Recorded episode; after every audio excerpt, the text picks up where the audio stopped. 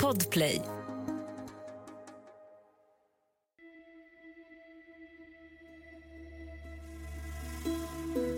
Hej, Urban Jadek här. Vi har denna vecka valt att släppa ett bonusavsnitt istället för ett ordinarie avsnitt. Vi har nämligen den senaste tiden varit tvungna att lägga ner väldigt mycket tid på den byråkratiska processen kring att söka tillstånd för den utgrävning som vi planerar. Det har lett till att avsnitt 11 blivit försenat och kommer komma nästa vecka istället. Men i gengäld så har vi istället mycket goda nyheter att dela med oss av. Vårt arbete har nämligen gett resultat och vi fick idag besked på Region Gotland att vi fått det tillstånd vi behöver för att kunna genomföra vår utgrävning i tippen i Ätelhem. I förra veckans avsnitt av Kalla fall blev det tydligt att detta kan vara det hetaste spåret i utredningen på snart 50 år. Jag vet inte om det är sant. Är det det? Men mitt dockskåp, det sa han att han hittade på tippen. Ja, men det är väl inget konstigt för det är... Och han hittade allt möjligt på tippen. Ja, ja, ja. också Det är många som har gjort det. Folk slängde ju. Jo, men för det var han var, kom in till mig någon gång så där, i- där i, i Lye. Med massa järnskrot på den där pickupen. Han hade en gammal blå sån här Folka-pickup för mig. Och det finns ju för fan ingen ekonomisk vinning att och, och, och leta järnskrot på en tipp och åka in och sälja. När man får fem öre kilot. Knappt det. Så någon, någon anledning hade han ju varit på tipparna. Bulvanen hävdade själv att han på fredagen den 6 oktober suttit på Domus och ätit lunch tillsammans med Sjögren. Ett påstående som polisen till slut hade kunnat motbevisa. Men var befann han sig då istället? Och varför var det så viktigt att dölja? Han brukade vara där mycket där nere i de trakterna. Ja, ja, när han var en 16, 15, 16, 17 år. Alltså. Ja, ja. Men eh, vad, vad tror du om den teorin att han skulle kunna grävt ner honom någonstans där att han eh, vetat liksom att det var bra gräv? Ja, det tror jag absolut. Ja. Jag tror inte att han har eh, sänkt honom i havet. Det tror jag inte på. Utan, Nej. Under våra efterforskningar i det här fallet har vi träffat på människor som vetat mer än vad de tidigare har sagt. Så är det då två, ett stycken kärlekspar som har varit eh, i det här området i eh, sitt ärende så att säga. Mm. Och eh, exakt var ligger den här platsen då? Och det är alltså eh, en nedlagd soptipp i Etelhem. Och eh, eh, det här har då varit lite hysch-hysch kring med tanke på situationen. Ja, man, mannen är död, kvinnan lever. okej. Ja. Och hon, hon heter Vi har också träffat på människor som än idag inte vill kännas vid sina observationer. Jag vet ingenting om det här. Jag vet knappt vem han var, den här Sjögren, eller vad du pratade om. Eller. Det är ju märkligt. Polisen har flera sidor där man intervjuar dig om det här. Nej, nej. Vad som egentligen hände den här dagen har varit ett av fallets stora gåtor. En gåta som vi nu tror oss ha hittat svaret på. Nya, tidigare och okända vittnesmål pekar på att bulvanen i själva verket befann sig på en helt annan plats än vad han själv påstått. Nämligen på tippen i Etelhem. när, när det var det där eh, och den började leta efter, efter han, då sa han till mig så här, jag vet var han ligger, sa han. Ja. Jag står sa jag, vad, vad, hur vet du det då? Ja, och jag kom åkande på gamla järnvägen och då, Ja. då, då var de, hade de soptipp där nere och Ja. då var han där och höll på med något i bakluckan på bilen och ordnade och ner på, på slänten och höll på där. Det var säkert Sjögren, han var där och, och dumpade på soptippen, sa han.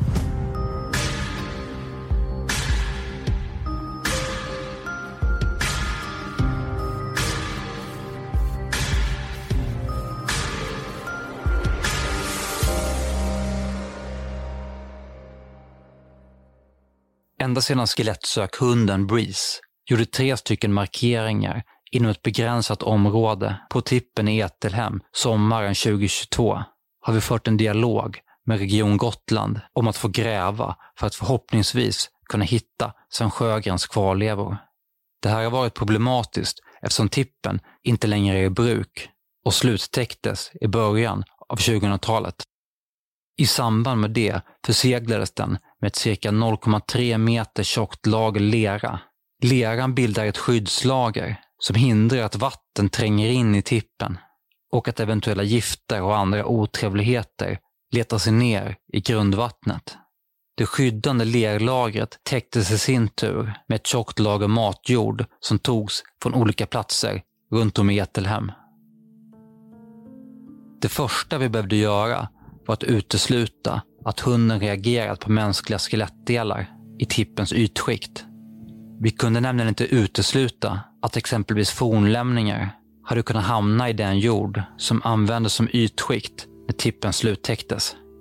Hade mänskliga skelettdelar återfunnits i detta lager så hade det med all sannolikhet inte varit frågan om Sven Sjögren och vidare utgrävningar hade varit meningslösa.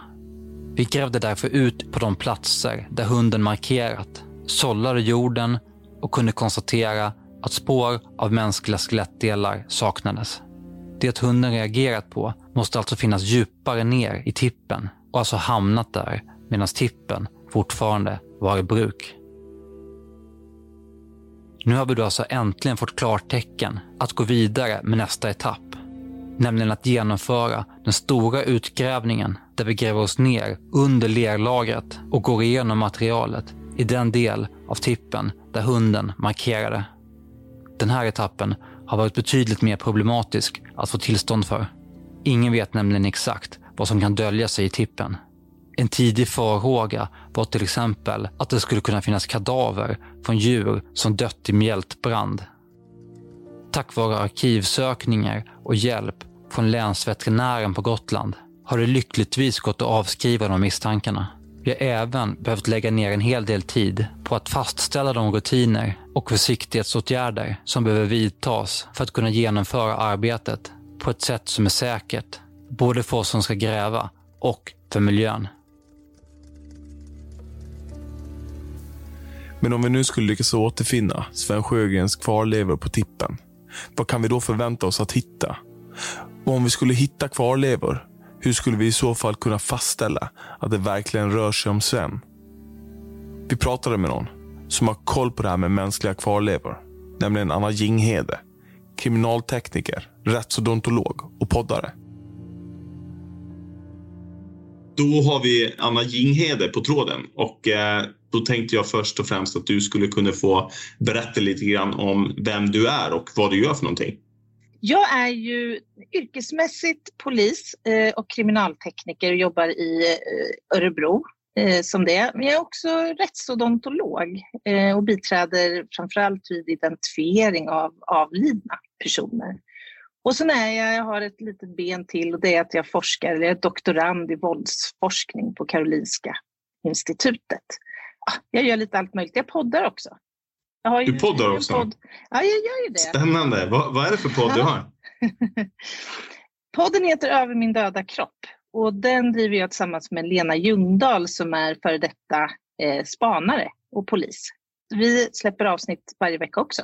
Spännande. Och då, då är ni liksom två stycken som faktiskt vet vad ni sysslar med och inte bara är intresserade som vi. Ja, jag, jag, vill ju påstå att det är så, att vi är hyggligt vederhäftiga i det vi eh, sänder och delar med oss. Och det är ju främst av våra erfarenheter eh, men också liksom en faktabaserad eh, syn och vy över olika rättsliga fenomen. Så att den skiljer sig väl lite från merparten krimpoddar på det sättet tror jag.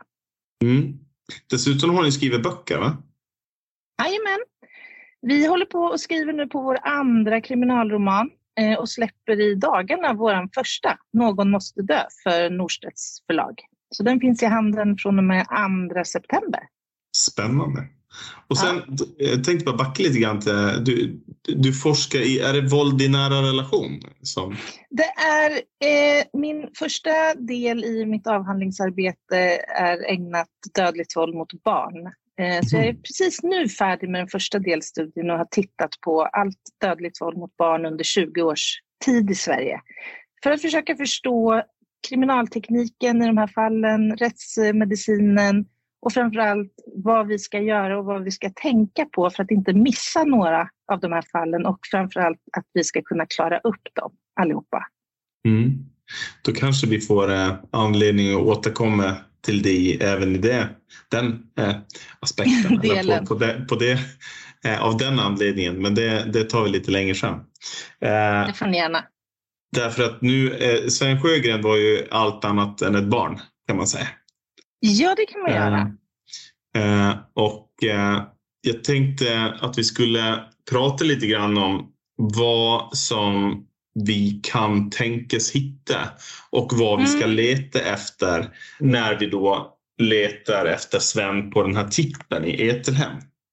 Just det. Vad vi förstår så det blir svårt för oss att prata om direkt DNA när vi, ja, på den kroppen vi hittar eller på de resterna vi hittar för vi har ingenting att jämföra med.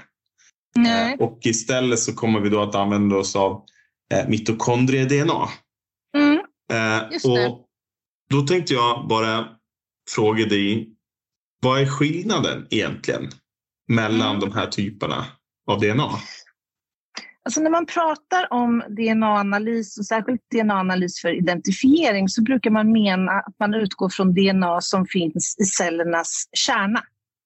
Och mitokondrier, alltså mitokondrie-DNA, mitokondrierna det är ett litet organ kan man säga som finns liksom inne i varje cell och som har en egen kan man säga uppsättning eh, DNA. Och för att kunna göra en DNA-analys så måste man ha ett, ett prov av hy, hyggligt bra liksom, kvalitet så att man kan göra den här klassiska DNA-analysen. Men på ett material som har legat nedgrävt i så många år som vi tror aktuellt. I det här fallet så brukar det vara mycket svårare att göra den klassiska DNA-analysen förenklat. Och man når oftare framgång då med så kallad mitokondrie-DNA-analys. Eh, och det här är ju lite speciellt därför att mitokondrie-DNA nedärvs ju lite annorlunda än vad kärn-DNA gör. Det här ärvs på mödernet så att säga. Och därför vill man ju försöka få in ett jämförelseprov då från en nära, nära släkting av kvinnligt kön helt enkelt. Så att eh, principen är densamma. Du har helt rätt i att du behöver ha, eh, alltså all identifiering av avlidna bygger på jämförelser eh, mellan uppgifter om en person i livet eller som i det här fallet en nära anhörig i livet Mm. med uppgifter som kan inhämtas från kroppen. Vi har fått information från polisen att de nyligen säkrat DNA från en nära kvinnlig släkting till Sven. Så den delen är ordnad. Vi har principiellt tre så kallat primära identifieringsmetoder att välja mellan. Och det är DNA, det är fingeravtryck och det är tänder. Det är det som står till buds för säker identifiering. Så för vår del så är det väl DNA och tänder som skulle kunna bli aktuellt. Ja, eh, precis. Och som sagt, mitokondrie-DNA Principen bygger på att det finns oftast då, eller det finns flera kopior av den här DNA-strängen i varje cell. Så att chansen att få ut en DNA-profil är högre kan man säga. Och när det gäller tänder eh, Eh, så bygger det på som sagt att du har någonting att jämföra med. Det vill säga tandvårdsjournaler från tidpunkten för försvinnandet. Och nu vet vi att det har passerat 50 år sedan försvinnandet. Och vid den tidpunkten eh, så fanns det principer för att hantera eh, försvinnande av personer. Det vill säga polisen i det distrikt där försvinnandet anmäldes kommer att ställa en massa frågor till anhöriga om den saknade personen. Och numera när det sker så kommer all den här informationen att sammanställas digitalt och bevaras under många, många, många år. Men vid tidpunkten för det här försvinnandet så fanns inte de rutinerna. Och jag har gått in i försvinnanderegistret och tittat när de första fallen finns eh, som, där det finns beskrivet odontologisk, alltså tandinformation. Och det första fallet är från året efter eh, försvinnandet i det här fallet. Så Mm. här går vi bet kan man säga. Så hade, hade det här skett 1973 så hade det här varit, eh, chanserna varit betydligt större för att vi skulle eh, hitta någonting. Jag förutsatt att det fanns information vid den tidpunkten att inhämta. Förutsatt Mm. att det hade skett tandläkarbesök och man hade gjort en bra dokumentation över tandinformationen helt enkelt. Mm. Då hade chanserna varit större, absolut. I vårt fall kommer vi enbart kunna använda oss av DNA-identifiering. Polisen på Gotland hade nämligen redan i samband med försvinnandet konstaterat att Svens uppgifter inte fanns hos någon tandläkare på ön. Det verkar som att han helt enkelt aldrig hade behövt uppsöka tandläkaren. Han har ju ligger nergrävd under väldigt lång tid. Eh, Mm. Och när vi har varit där och grävt så har vi ju noterat att allting har egentligen samma färg. Och även de benbitarna som vi har hittat som nu kommer från djur hade ju samma färg som, som egentligen allting annat. Eh, är det det vi bör förvänta oss? Att det, det kommer inte dyka upp ett vitt skelett? Nej, det, det kan ni nog inte förvänta er efter så pass eh, lång tid. Därför att skelettet påverkas ju av så att säga, den, den omgivande miljön i Ja. marken och kommer att både färgas in och urlakas och demineraliseras och pigmenteras och helt enkelt påverkas utseendemässigt av att det har legat nedgrävt länge. Mm. Så det, är, det är nog närmast förväntat eh, faktiskt att skelettdelarna kommer att vara missfärgade eller inte så som man kanske föreställer sig bendelar eller skelettdelar att de är vita. Eh, apropå förgi- förgiftning, vi har fått en fråga på Instagram eh, Aha. om just det här med förgiftning. Eh, och eh, tror du att man skulle kunna, om man hittar några benrester, tror man skulle kunna se eller märka eller göra några tester på, på skelettet för att se om, om vi har att göra med en förgiftning? Oj, vilken spännande fråga. Och det här är en fråga som närmast bör ställas till en rättsläkare. Eh, de flesta förgiftningstillstånd ger ju avtryck i, så att säga, i blod, i blodet, men också i håret. Eh, där kan vi eh, Misstänker vi förgiftningsfall eller drogning eller så, så kan vi genom håranalys se vad som Okej. har intagits och när ungefär i anslutning till, till döden som det eh, har skett. Men det tar ju en viss tid innan det här fälls ut i håret också. Så att det förutsätter att det inte kanske har skett i direkt anslutning till, till döden jag som direkt dödsorsak. Eh, sen kan det säkert finnas vissa ämnen som också går ut i skelett, i, i benvävnad helt enkelt. Men det är som sagt en fråga för en rättsläkare. Det bör väl ta lite längre tid också, eller? Absolut, det kan man Ja. tänka sig. Och eh, Ja. återigen sannolikt en koncentrationsfråga för att det ska bli Ja, en sån pass stor mängd. Eh, så det, den sannolikheten bedömer jag som lekman som ganska liten efter så många år. Om det inte har varit en pågående eh, att man har utsatts för för- förgiftning åt, eh, upprepat över tid så att säga. Okej. Ja. Den här tippen, den är ungefär mellan tummen och pekfingret så är det fem meters eh, djup Mm. eh, mellan, mellan ytlagret och eh, vad vi kan tänka oss är botten på, på den här tippen.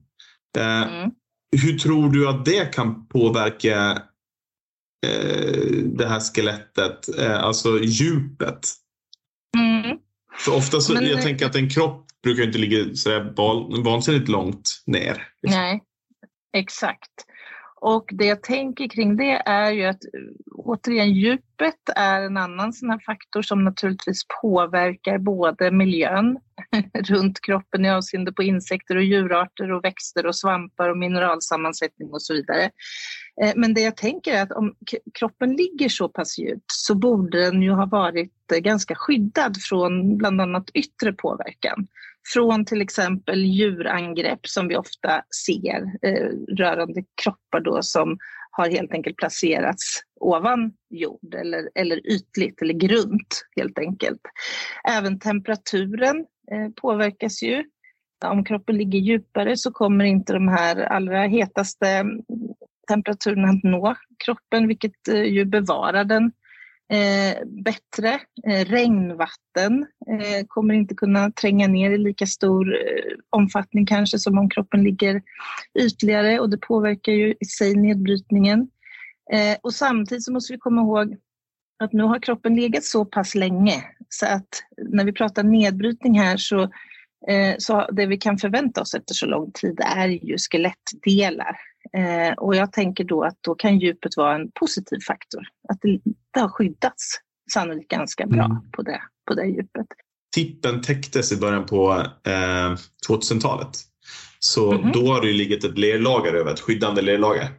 För att Mm, mm. eh, undvika lakvatten och sådär. Eh, Mm. Då skulle det också vara en, en positiv eh, sak egentligen. För Ja, det, det kan man tänka sig teoretiskt i alla fall. Ja. kläder och eh, sådär. Mm. Hur, hur tror du att det bevaras i en sån här miljö? Eh, Ja, men här kan man säga att material överhuvudtaget är ju olika motståndskraftiga eh, för, för nedbrytning. Eh, Mm. Och tyvärr så är kunskapen på det här området inte jätte, jättestor. Här skulle det behövas eh, forskningsinsatser. Men förenklat så kan man säga att organiska material, till exempel trä eller läder, påverkas mer än icke-organiska material, metall och så vidare. Eh, och det vet vi, känner vi ju till från arkeologiska utgrävningar där man eh, många hundra år senare har kunnat hitta både metallspännen och eh, mynt och, och så vidare. Så jag tänker att det bör inte vara helt uteslutet att eventuella, i vart fall metallliknande eller metallföremål och icke-organiska föremål kan, kan ju finnas eh, bevarade. Men även textilt material och annat, lite beroende på då syretillgången på det här djupet och hur eh, ja, den omgivande biologin har sett ut runt, runt kroppen. han hade ju ett karaktäristiskt läderbälte som han bar Mhm. eh, varje dag. Eh, med också ett ganska stort spänne eh, Mm. på. Eh, och då kan man ju tänka sig då att det här bältet kanske inte har bevarats så himla bra då, men eh, att det finns chans till att hitta spännet i alla fall. Ja, och, och även bältet. Det, det ska vi inte utesluta. Det finns absolut en chans i alla fall. Och hittar man det och det är som du säger karaktäristiskt, det vill säga det har beskrivits av någon Eh, till offret närstående eller en vän, eh, så, så utgör ju det en form av signalementsuppgift och en information som absolut kan bidra till att fastställa identiteten. Även om man inte lyckas med någon av de här primära metoderna eh, så har vi fortfarande stöttande bevisning som man faktiskt kanske kan utgå från.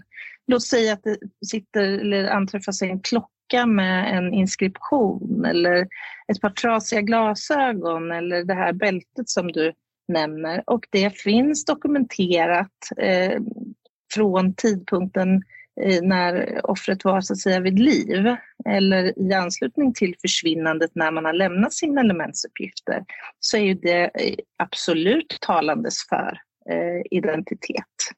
Att fastställa identiteten på en avliden människa är ju en polisiär uppgift. Och det är inte alltid som det finns en sån här primär identifieringsmarkör, det vill säga fingeravtryck, eh, tänder eller DNA. Och då får polisen göra en bedömning utifrån den information som har framkommit. Verkar det rimligt att det är den här eh, personen eh, som anträffas på den här platsen? Eh, finns det någonting på kroppen som talar för att det är eh, rätt person? Stämmer åldern?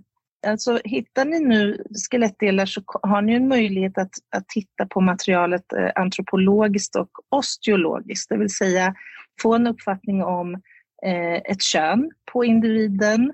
Eh, kanske finns det tecken på tidigare skador i skelettet, en fraktur som har behandlats kirurgiskt kanske eller när man ser en inläkning i och så vidare. Så Mm. även, även om det kan verka svårt till en början utifrån att ni eventuellt anträffar enstaka skelettdelar så finns det faktiskt ganska mycket information man fortfarande kan utläsa av dem och det ni eventuellt anträffar runt omkring. Vad skulle vara vårt bästa skelettfynd? Vad, vad hoppas vi på? Alltså kraniet är alltid bra, eh, därför att där finns det flera parametrar som kan hjälpa till i förståelsen kring dels en könsbestämning, dels ett ursprung eh, av individen.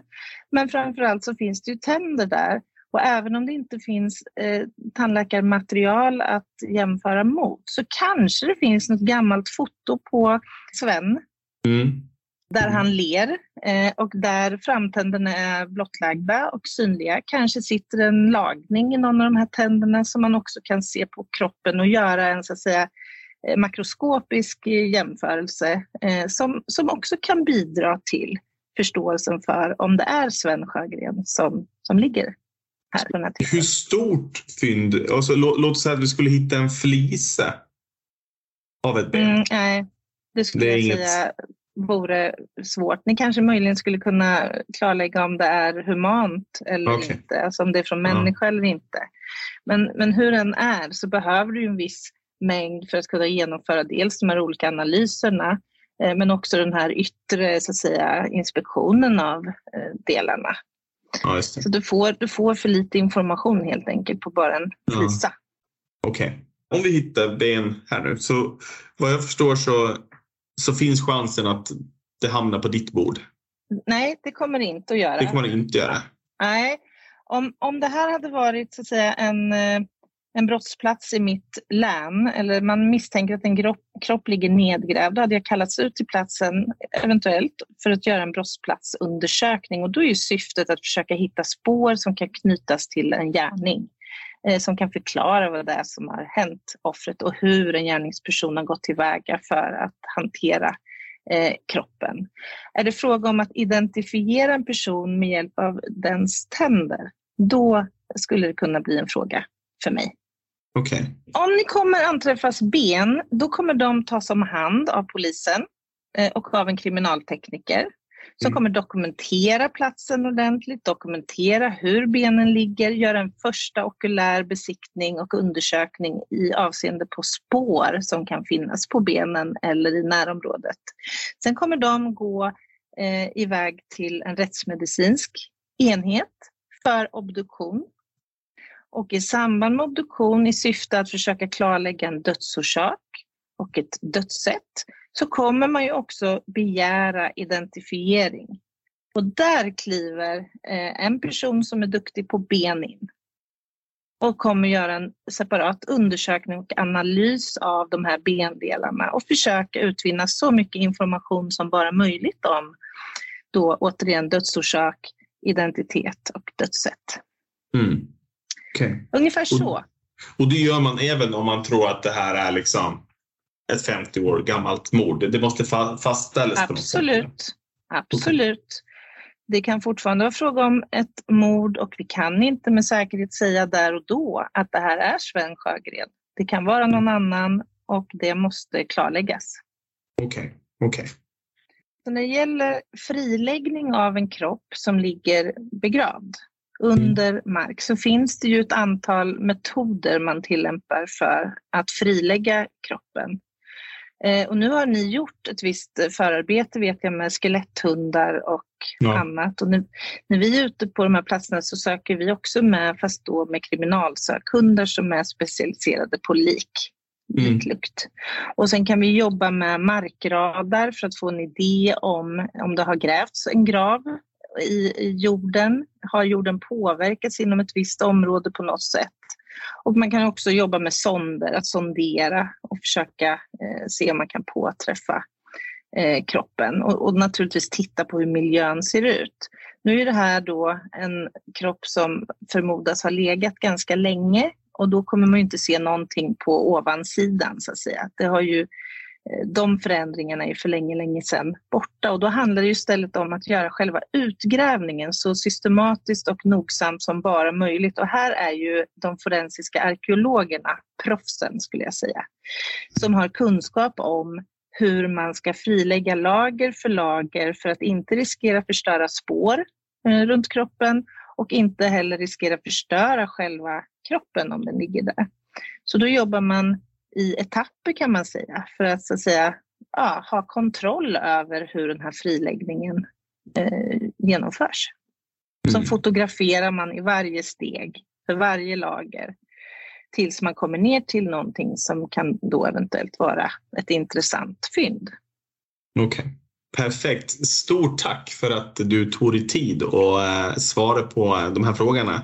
Vill ni höra mer om just sådana här frågor så kan det vara bra att eh, helt enkelt styra in på Över min döda kropp. Så kanske det finns mer av de här bitarna som, eh, som eh, ni kan få, få reda på mer om.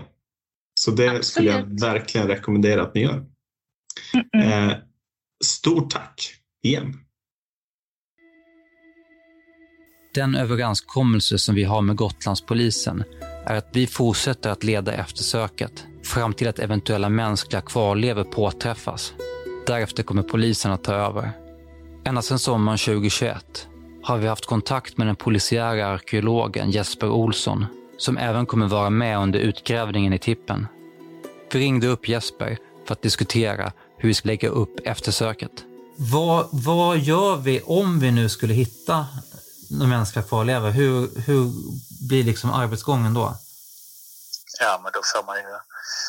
eh, Om inte någon av kriminalteknikerna är med så är det egentligen bara ett samtal till eh, utredningsjouren där och så får de ta och hantera det efter det. Men det är ju bra om vi har haft kontakt med eh, kriminaltekniker så tidigare, tänker jag.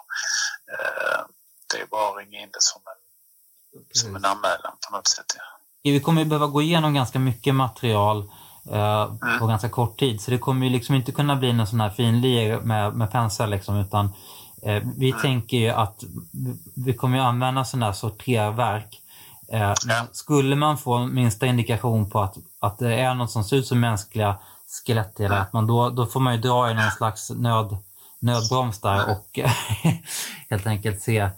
Vi har folk som kan titta på eventuella ben och så också så jag tänker att jag ringer till eh, som någon är med hela tiden vid, eh, i sållverket och, och eh, någon kan ha koll på varandra. Liksom. Och sen så hoppas jag på att kriminalteknikerna kan, någon av kan vara med för att jag tror att de tycker, skulle kunna tycka det var intressant också för det kan komma fler sådana här ärenden fast mer moderna kanske. Så att, eh, Dels att man kör allting genom det här sorterverket sen försöker man gräva så försiktigt som möjligt då när, när, man, när man gräver och, och, ha någon hela tiden som okulärt liksom besiktigar. hela tiden är det någon som bör titta på det som, som grävs. Liksom, för att det, alltså, det, det är precis när skopan går där som, som man ser eh, bäst liksom, för, varje, för varje drag. Liksom. Nu kommer det väl kanske vara blandade massor men hela tiden någon som, så, så, som du säger, okulärt besiktigare eller faktaövervakar. Mm. Eh, det är så du, du liksom jobbar eh, och det är där du ofta ser det liksom, eh, om du har ögonen för det. Och gärna flera stycken som kanske tittar med, med så och sen så hoppar man ner kanske och tittar på någonting och undersöker det. Men det är kanske lite känsligt här när vi eh, har eh, den här typen av eh, massor. Jag vet inte om jag eh, vill hoppa ner i, eh, gropen eh, allt för ofta liksom. Men eh, så att eh, Sållverket där är ju egentligen för om man skulle råka missa någonting om, om grävskopan går för eh, djupt på det liksom tar med sig eh, i skoptaget om man missar det så. Då, då har du liksom sållverket som eh, backup så du inte missar det. Men väldigt mycket eh, ser man i själva schaktningen. va. Om till exempel kroppen skulle vara delad och ligga liksom i mindre delar så skulle man kunna tänka sig att man missar någonting. Att gräva och genomsöka hundratals kubikmeter gammal soptipp är inte gratis. Vi har en duktig entreprenör som kommer att hjälpa oss med frivillig arbetskraft, med maskiner och diesel kostar pengar. Vi vet fortfarande inte om kommunen kommer efterskänka sina krav på handläggningskostnader. Vi beräknar att det kommer att kosta minst 100 000 kronor att genomföra utgrävningen. Vi har fortfarande cirka 60 000 kronor kvar sedan insamlingen till hundsöket hösten 2021. Hittills har vi fått in strax över 22 000 kronor på Swish. Vi behöver alltså fortfarande få in ytterligare 18 000 kronor för att verkligen kunna gå till botten med det här spåret. Alla bidrag räknas. Vill du hjälpa till i sökandet efter Sven? Swisha i så fall valfri summa till 072 72 98 611. Alltså 072 72 98 611. Numret hittar du även i vår bio på Instagram. Kalla understreck fall. Där kommer vi även att löpande posta uppdateringar om hur fallet utvecklar sig. Vi har nu kommit till ett läge där vad som helst kan hända. I nästa veckas ordinarie avsnitt av Kalla fall som släpps onsdagen den 31 augusti så kommer vi gå till botten med de uppgifter som pekar mot tippen i Ettelhem. Vad är egentligen sanning och vad är myt?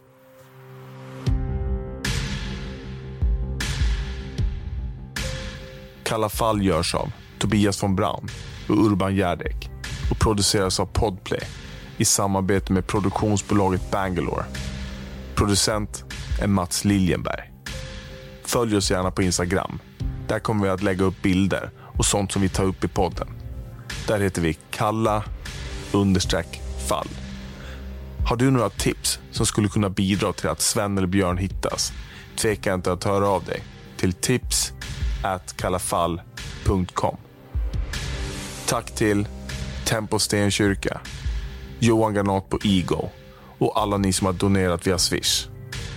Och tack till dig för att du lyssnar på Kalla fall.